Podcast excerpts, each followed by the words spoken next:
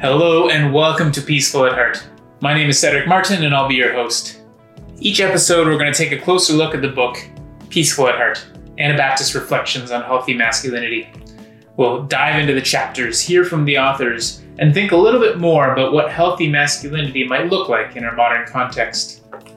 Joining us today is David Evans. Uh, David, thanks for your work in the books that we can discuss today. How are you doing? I'm doing well. Thanks for having me. Um, yeah, it's a good sunny day here in Virginia, so I'm enjoying myself. That's great. Yeah, we're very glad that you can be here. I, I really appreciated your, your chapter and your, your perspective on, on healthy masculinity. Uh, before diving in too far, uh, could you tell us a little bit about when you were approached about this project and, and what experience you bring? Yeah, so I believe it was uh, early, maybe spring semester. I'm a professor, so uh, I kind of think in terms of academic calendars. So I think it was the spring semester of 2018 when I received the inquiry about, um, you know, whether I'd be interested in this project or not. So it was sometime around there.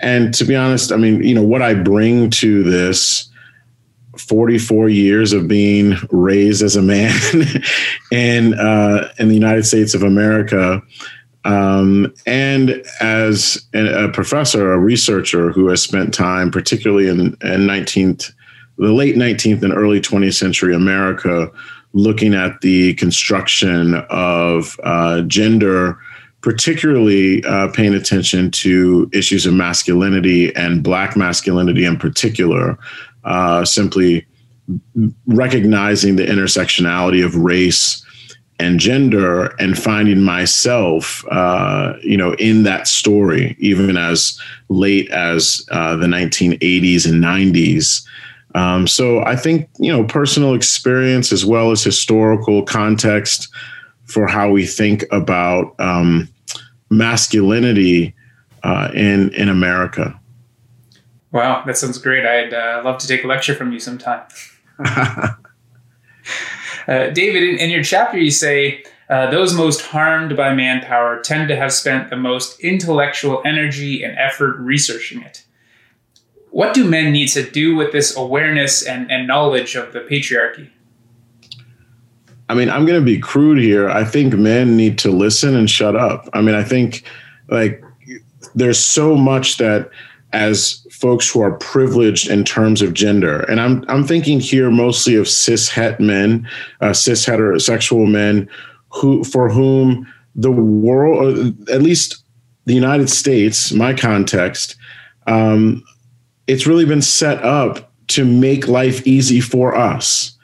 And to the extent that there are hardships here and there, the power of our voices and our presence often means that if we're having a problem with something, we can get some help.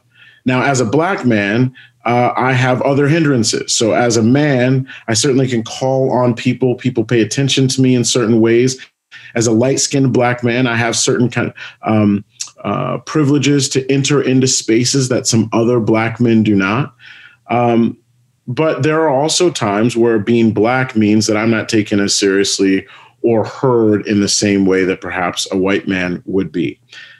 That said, generally speaking, men, when it comes to gender, are privileged and powerful people, and privileged and powerful people simply don't take time to figure out why they're privileged and why they're powerful.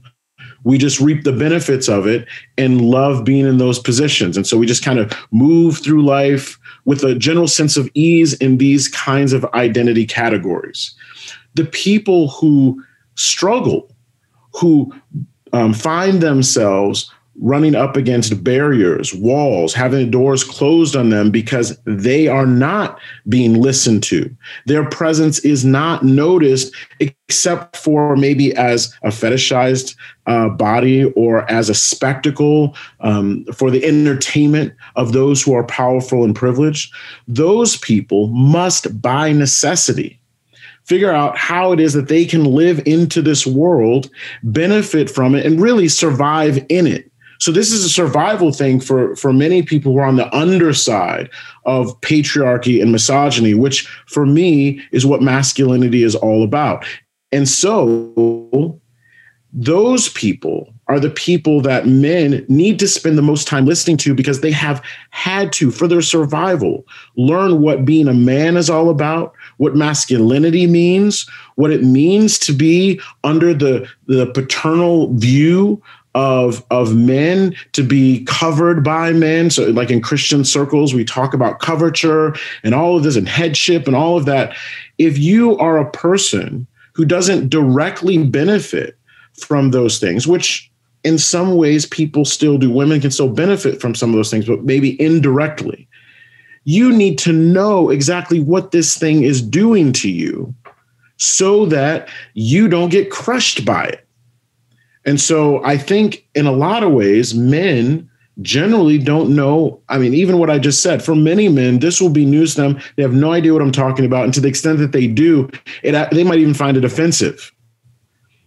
And so, um, what needs to happen is we need to sit back and stop talking because a lot of what masculinity is about is being loud is taking up space is using lots of words speaking for other people and knowing assuming that we know everything because from our position we can see all and experience all and so on. Well said. Thank you david. David in your chapter you explained that you felt uh, conflicted between being black and being a man you're told self love is problematic by a church leader, but you were told to love yourself by your mother. How far do you think we've come as a society? Do you worry that children today still have this struggle of knowing whether they can love themselves? Yeah, I mean, it's. I have I have children, so uh, this is this is really close. To, it's close to home. Um, you know, when I'm thinking about this pastor that I heard, or church leader, I'm really not a pastor, a church leader at a Christian camp. I'm an eight year old kid. Um, I'm hearing these messages from a very young, impressionable age.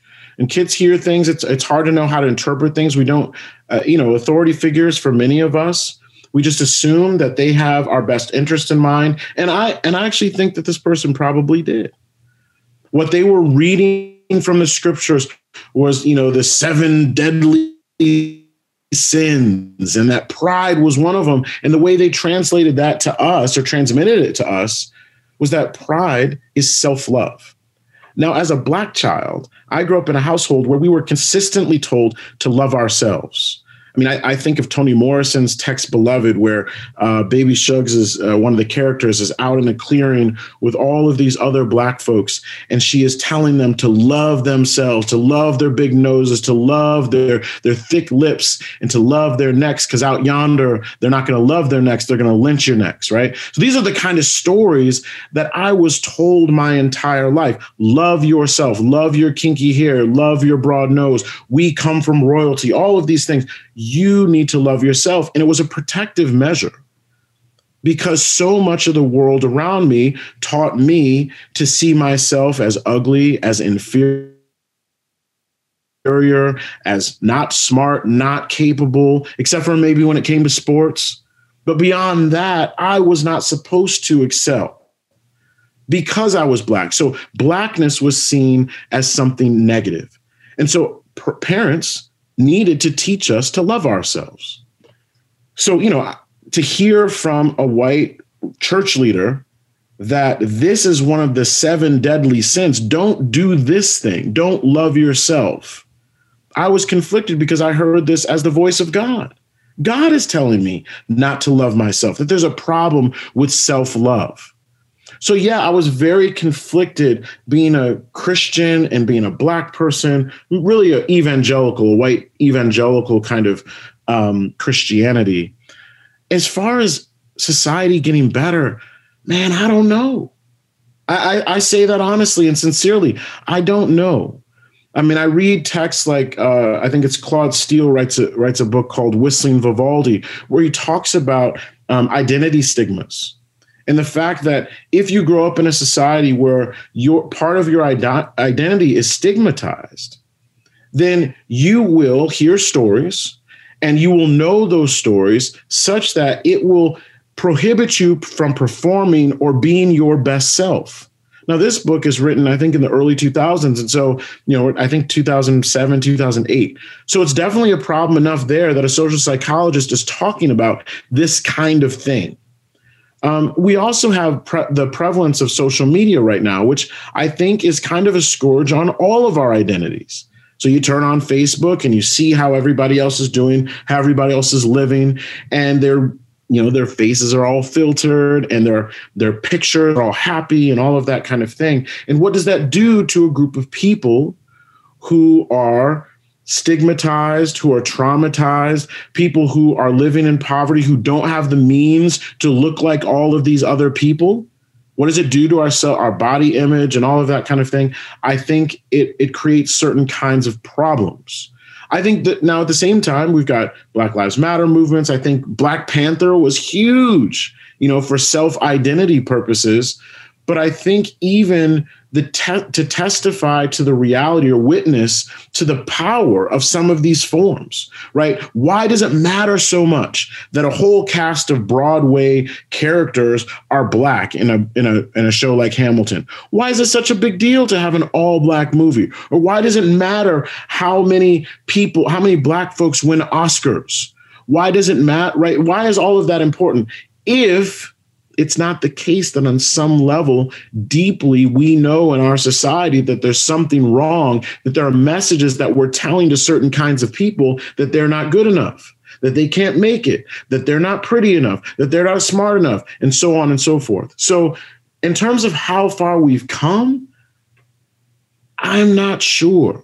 I'm not, I, I think there are symbols in our society that tell us, you know, it's possible but at the same time, we have massive structures and systems that make it very difficult for anybody to actually break out into these spaces and become, you know, now black black kids are told you can be president of the United States because Barack Obama was president of the United States.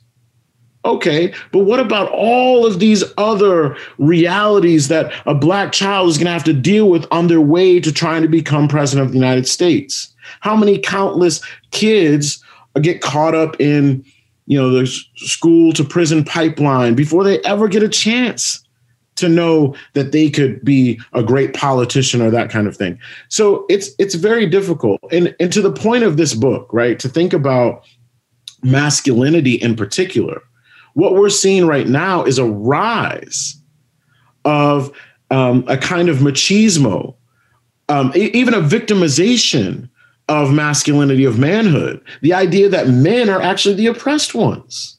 I mean, imagine that in a society where, to this point, in the United States of America, and we'll just pick on presidents, we haven't had a woman as president. And most people can't even imagine that happening. Most denominations that I'm familiar with, mainline, I'm United Methodist. And I know I work at Eastern Mennonite University. I know of conferences that struggle to to appoint women in the pulpit. So if if we live in a society where the assumption is, you know, I'm still hearing things like the mailman or the policeman or the fireman, right? These are normative terms that a man can be anything that a man wants to be. The assumption that a doctor is a man. And yet men now are saying we're oppressed by feminists. And so now, you know, one of the most popular books that are selling on Amazon is uh, 12 Rules for Life, which is all about elevating masculinity as order, as stability, right? In, in contrast to femininity that is seen as chaos, as something that needs to be controlled. So, this new masculinity movement is actually, I think, seeing not just a resurgence, but it's wildly popular amongst men. And not just white men, black men. There are there are folks who are in the dating world who are telling men how they have to be and kind of what their bodies need to look like and how they need to speak and what kind of clothes they need to wear and how much money they need to have in order to attract a woman. And, and we have all across our culture. I mean, I think most of us are familiar with it. People saying things like man up right? Be a man, all of those kinds of things. Those things haven't gone away. And until those things go away, I don't know that we can talk about coming so far. I think that there are men who maybe try to engage in, um, you know, being kind of experiencing a full range of emotion, of being sensitive, right? But I, I coach basketball and I see it with other coaches where a kid will cry or have a hard time and they'll say, I'm tired of you being a whatever. You got to stop crying. You got to man up. Right. And so you hear it all across our culture football, basketball, right? Um, the, the kind of male role models that we see in our society, like who are they? Right. Um, I, I, I, you know, we hear on occasion it's okay to cry and all that kind of thing, but I think there's a resurgence of people saying, you know, I want men to be men, and it's and and now with folks recognizing that you know it's not just um, you know cis men and cis women, but there are trans men and trans women. There's also um, you know folks who are very threatened by the idea that maybe gender is on a spectrum and there's fluidity and that kind of thing. And in the in the response to this tends to be from some corners um, of our society. No we need to double down. Men need to be doing this. Women need to be doing that. Gender reveal parties. I'm sorry. I think i could just go on and on. I think i think the more i think about it the more I see that w- there's a reentrenchment of what it means to be a man and what it means to be a woman, the colors, the kind of voice that you're supposed to have, and even sometimes those folks who are interested in kind of challenging gender norms or at least saying for themselves like I don't feel right in this body, sometimes there's even a reinforcement of what a traditional man or woman is supposed to be even there. So I don't know. I, you know, I, I'm not, I, as a historian, it's very difficult for me to prognosticate about what will happen. I kind of see what's happening right now as very similar to things that have happened in the past. Different, uh, maybe there's different kinds of language, but I also see kind of a backlash against folks who are trying uh, to expand the ways that we might think about what a man could be or what a man is. Yeah, absolutely. We have to be very uh, aware of how we're navigating these conversations, for sure. Thank you, David. Uh, I, I, suppose this is a, a question that uh, you kind of talked about already into this, but uh, you say you spent much of your, your teenage and young adult years trying to figure out what it meant to you to be a man. Um, were you ever able to identify for yourself what it means to be a man? You know, I mean, that's it's a really difficult question for me to answer, not because I'm not comfortable in who I am. I, have grown into that. Um, I think it's difficult for me because I feel bound in some ways by the way that our society generally defines what a man is.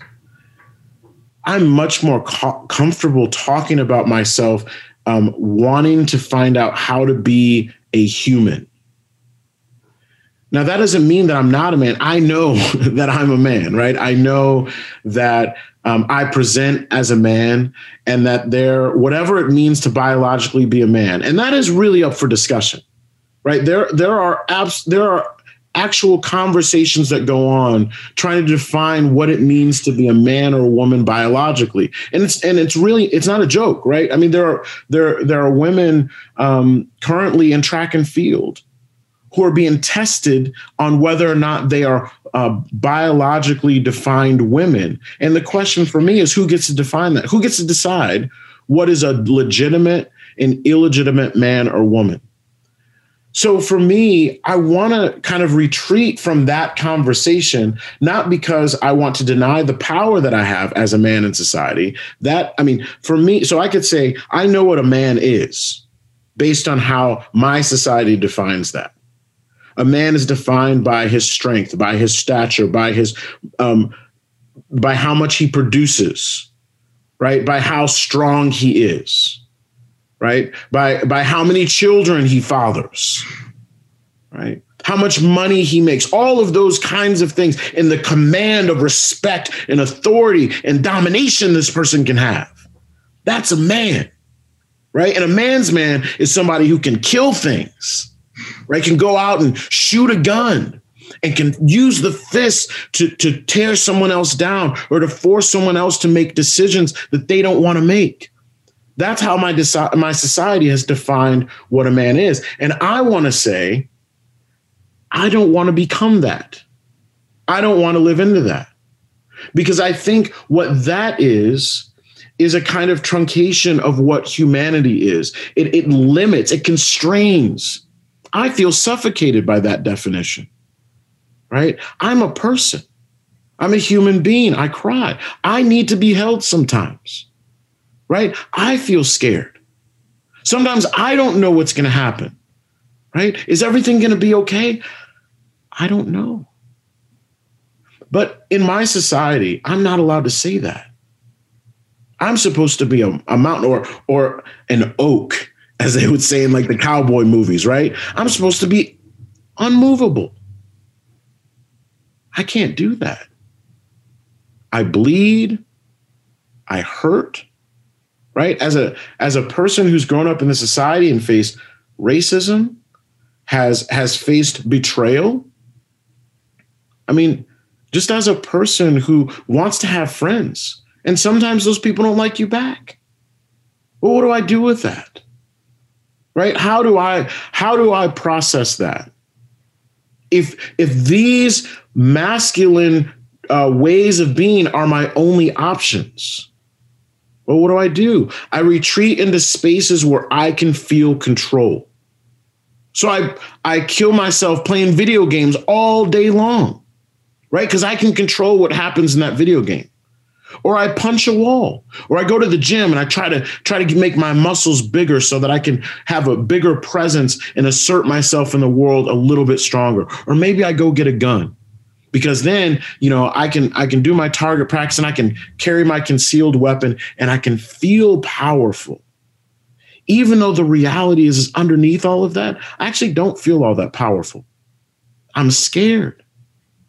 But I'm not allowed to voice being scared. I'm not allowed to voice my fear as a man. But as a human, I think there's hope because that's what humans do. We experience fear, we experience despair, we experience longing, we experience rejection. All of us at one point or another were little, little babies. All of us. Every single one of us. We cried. We needed nurture. We couldn't take care of ourselves. We were completely and utterly out of control. And we needed someone there to comfort, to guide, to hold. And I don't think we ever completely outgrow that.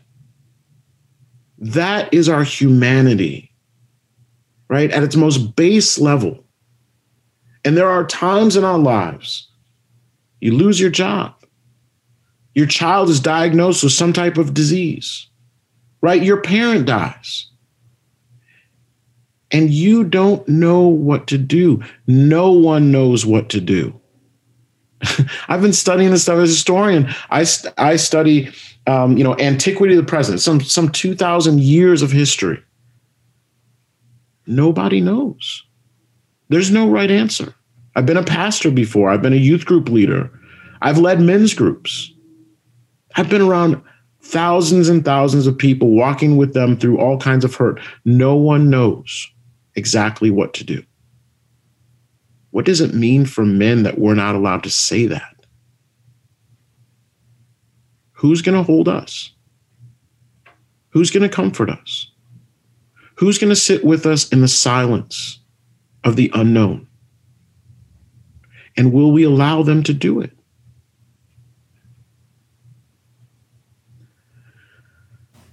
I'm not even sure what question you asked. um, yeah, I was talking about uh, what it means to you to be a man, and I, I really appreciate thinking about what it means to be a human and, and the humanity of it all. Uh, thank you. Yeah, I mean, I think I would just say too. See, because the the other thing is, so much of this manhood womanhood, masculine, feminine thing is based upon a binary construction that seems to necessarily limit the possibilities of who we might be. there is a wide, vast spectrum of experiences of life where you're born, who you're born to, what your culture is, what language you speak, right? What music you listen to. God, I mean, what kind of art you take in and things you find beautiful or terrible. And then, of course, there's the accident of DNA and biology and all of those things working together to make you who you are and your unique self, utterly unique self. There's never been anybody like you to ever live. And, and yet, our society wants to say, you have this one little slice of identity that you must perform. Otherwise, we don't know what to do with you. Right? And we can try to negotiate within those lines, but you get beaten back if you step outside of those lines too much. Right. And that's what I was trying to get at with, with talking about the story of Smear the Queer. Right. Because we learn these lessons from sometimes it's in play, and sometimes the cost is incredibly high. And so, what I want to say, I mean, if there is going to be some type of salvation for manhood, we've got to bust wide open these constraints and recognize that men experience life in all of its diversity. And that has to be included in what it means to be a man. So, on some level, I guess I would say if I was forced to, what it means to be a man is to be a human in the world who is a man. That's all it means. It doesn't mean anything more than that, except for we need to recognize on some level, especially as men, and this is what I try to teach my boys. You have been given in this society certain kinds of power and privileges which will allow you to run over people. But if you care about your humanity and the humanity of others, of your sisters and brothers around you,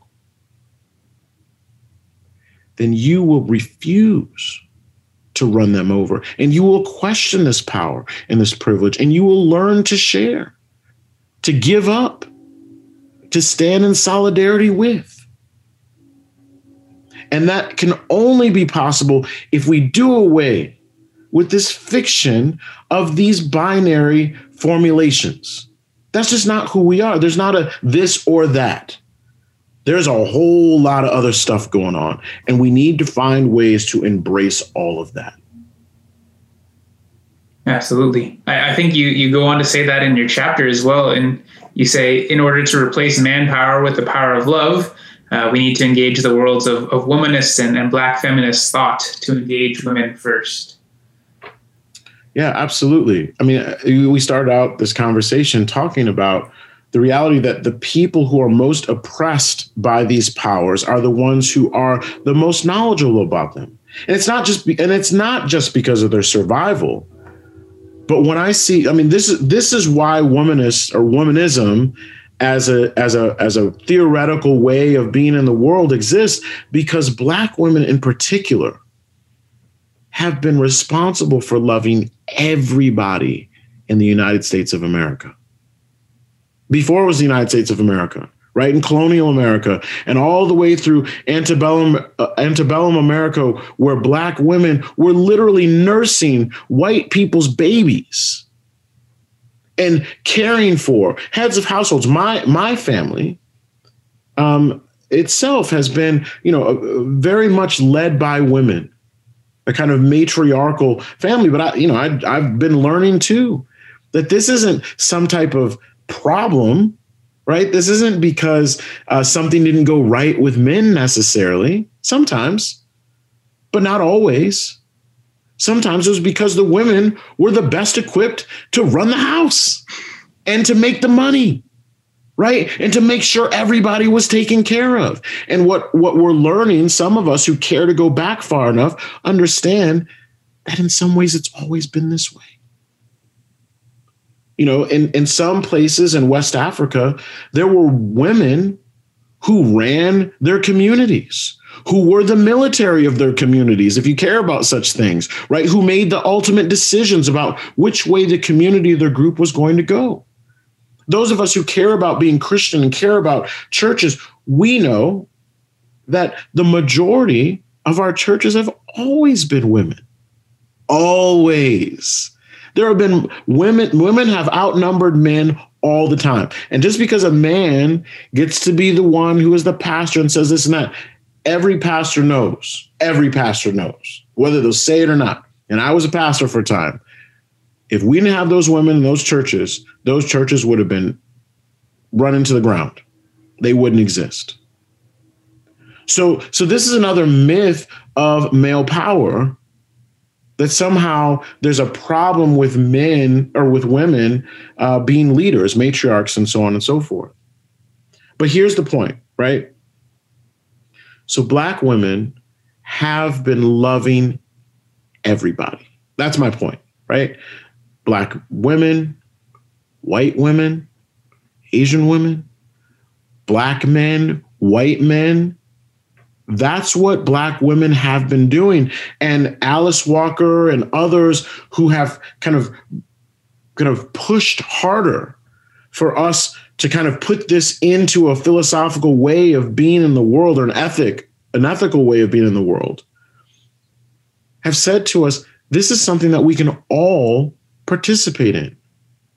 And that's that's part of the beauty i think of even blackness. Blackness is not exclusionary. It never has been any person who grows up in a black family knows we got all kinds of people from all kinds of places and all kinds of hues and all kinds of colors. And oftentimes it's Big Mommy or Nan or, or the great grandmother, right?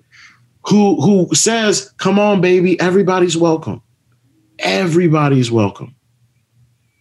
Right. So, so our, our mothers, our great mothers, our, our grandmothers, these are the people that we need to be paying attention to, and our sisters, right? I mean, this is this is a little side note, but I was I was really uh, happy to learn a few years ago that of all the different people groups in the United States, the group most likely to have a master's degree and to be well educated in the United States of America is a black woman they just know more than us.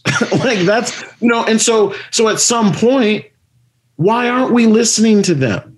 Well i mean we could give all kinds of reasons but if we actually want to grow and we want to we want to become the full human that we can become in all of its uniqueness i think that somebody like bell hooks is right. We need to spend time with women because women have been the ones who have been cultivating the art of loving all kinds of different people, Black women in particular. Whereas men have, have almost shunned love, right? I mean, you think about men's spaces. What do men do in those spaces? I mean, what, you know, how many men walk around holding hands with each other or or putting their arm around each other for just not at a basketball game or a baseball game, not in a sport, but because they're saying to each other, hey, listen, you're important to me and you matter to me. Right? When things are hard, how, how many times do we do we put our hand on our brother, our brother's knee and say, hey man, I'm here for you. But there's so much uh, confusion be, between our sexuality and our emotions and fear, right? I mean, we've got to name it the homophobia of cis hetero men that if we get too close to another man emotionally, if we, I mean, dare I say we have intimacy with each other, that now suddenly I'm gonna, I feel uncomfortable because I've been told if I do that, now I'm I'm queer. And we've been taught our whole lives that you're queer, somebody might try to beat that out of you. Right? Maybe we all need to be a little bit more queer. Maybe we need to be a little bit more like the women in our lives. Maybe a lot more. Because I think what what happens when we don't is we have stories from our children. And some of us have heard these stories, whether it's because we're in pastoral counseling, you know, we hear these tales, or because we're counsel like we're, we're therapists, psychoanalysts. And what'll happen is grown children coming to us and saying, Our fathers never loved us My father never told me he loved me. He never hugged me. You know, the only time I could really get his attention was when I was performing. Or perhaps we were out in the yard doing something. So I took what I could get. But man, I would have loved to have had his arms around. I would have loved to look into his eyes and know that he deeply cared about me. Or perhaps, you know, as a as a son, uh, you know, I, I grew up and I never saw my father cry. Well, I've been crying. I'm not really sure how to do that. Now, for me, I didn't grow up with a father in my house, and I'm grateful because I learned some things about my father. And you know, there's a I learned as a Christian that um, I needed to have my father around in order to be a good man. Well, I learned that my father wasn't always a great dude right? And so, what lessons would he have taught me had he been in the house with me? What would I have learned? What kind of person would I become? Instead, I grew up in a house where my mother said, Listen, the only thing you need to know is to love everybody, period. No questions about it. She worked with developmentally disabled adults. And I used to say things to her like, I say, why, why are they so weird? And she would say, How do you know you're not the weird one? right? What makes you the arbiter of what's normal? And so I've grown up with those lessons my entire life. I don't know what normal is. And I certainly don't have the authority to tell somebody else whether they're normal or weird. And in all of my study, I've got four degrees. in all my study and trying to find the truth of this and that, I've come back to one central truth love everybody. That's it. That's it. It sounds simple, but it's so incredibly difficult to really love someone. It's not something we can control. People are, you know, they're they're they're they're wild in certain ways, right? They're unpredictable. We don't know what they're going to do or what they're going to feel. I mean, we can hardly keep track of ourselves.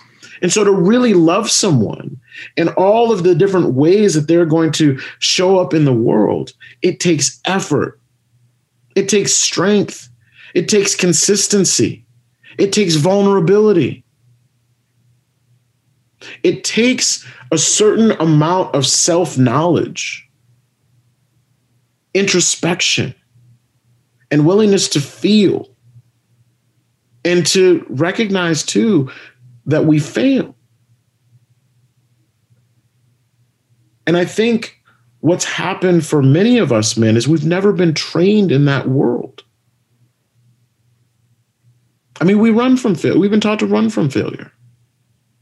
I think relationships oftentimes are just are a series of failure. Good ones have a lot of fun in them too, but there's a lot of failure that goes on and apologizing, step on each other's toes, and forgiving and taking responsibility for actions and things like that.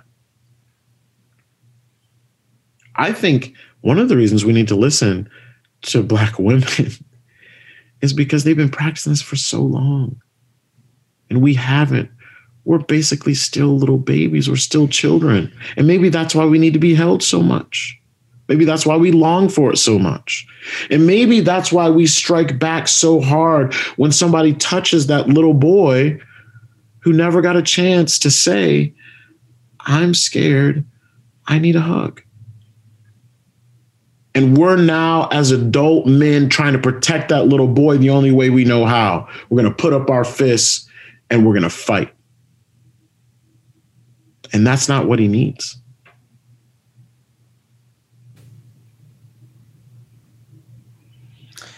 David, I've I've really appreciated this, and I genuinely wish we had more time to to keep discussing this. Uh, thank you so much for for spending some time talking through uh, masculinity, humanity. Uh, but before we go, uh, do you have any any sending thoughts for us?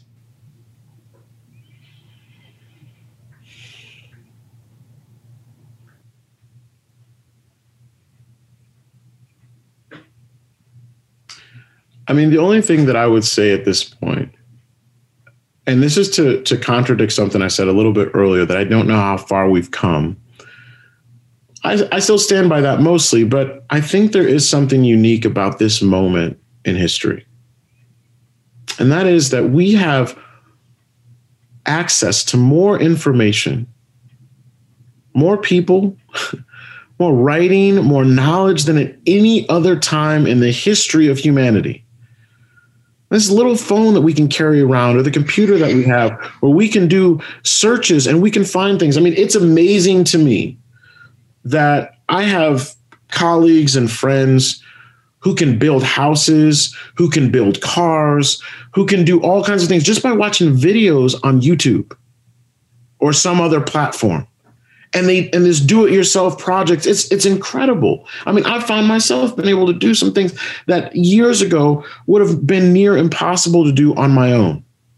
Just because of the power of how much information is available to me. I say that because if we really want to grow and learn and become the kind of humans that I, I think our loved ones are asking of us, I think that deep down we long to be, we can do a lot to educate ourselves now. We don't have to wait. Right? We can we can start now. You can you can start to kind of spend some time reading uh, women in particular, right? I know there's some men out there that want to talk about masculinity, and I'm telling y'all, watch it, right? Be careful, be skeptical about men who are talking about masculinity right now. First, immerse yourself in the stories of women. Feminists, yes, feminists, womanists, black feminists, immerse yourself in their stories. Hear their anger hear their fear of men, right? Because if you don't understand the rage that women have over what has happened in the world because of us, right, then you don't really have any hope of changing. It's not about defending yourself or defending men. There are, re- and, and here's the thing. My, my son, I'm going to say this because my son said something to me the other day. He said, "You know, I've been running across some some women on on social media who have said that you know, men are toxic, men are evil, kill men, all of this kind of stuff. And here's how I responded. I asked him, I said, son, how many women do you know who are violent towards men? How many have you heard who are violent towards men? How many women are trying to restrict men from spaces in the workplace or in life? Name me one. My point is simply this. These are expressions of anger and rage. They're not, women aren't actually trying to exclude us. They don't do that. so, what we need to do is hear beneath what these words are about. Where is this coming from? If there's someone in your life who is very loving and peaceful towards you, and one day they say to you, I hate you, that doesn't mean you now have become a victim. It means you probably need to ask some questions about how they got to that place. So start with women, right? Pe- people like Bell Hooks, Audre Lorde, and, and others, read them.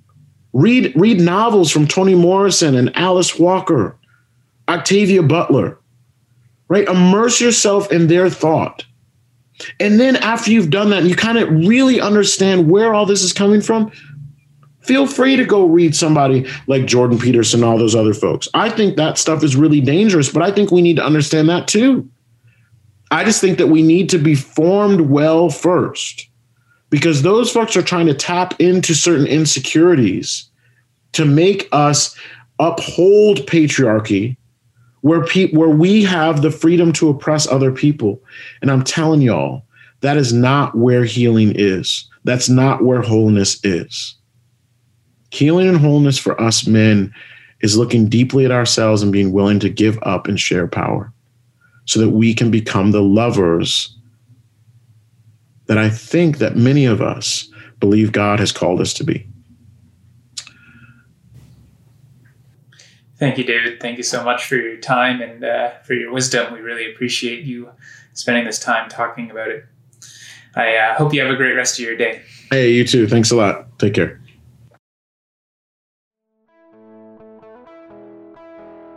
Peaceful at Heart was recorded in the city of Tkaronto, the land covered by Treaty 13 with the Mississaugas of the Credit. This is the Dish with One Spoon territory. The Dish with One Spoon is a treaty between the Anishinaabe, Mississaugas, and Haudenosaunee that bound them to share the territory and protect the land. Subsequent indigenous nations and peoples, Europeans, and all newcomers have been invited into this treaty in the spirit of peace, friendship, and respect. We all eat out of the dish, and all of us that share this territory with one spoon. We want to acknowledge the ancestral lands and waterways of the Mississaugas of the Credit, the Anishinaabeg, the Chippewa, the Seneca, the Haudenosaunee, and the Wendat peoples. Tkaronto is now home to many diverse First Nations, Inuit, and Metis peoples. We wish to thank them and any other nations who cared for this land. Colonization is a continuing form of oppression, so it is important that we acknowledge the lands and digital spaces that we are holding and taking up. We remember the acknowledged and unacknowledged, recorded and unrecorded, past, present, and future. We are all treaty people.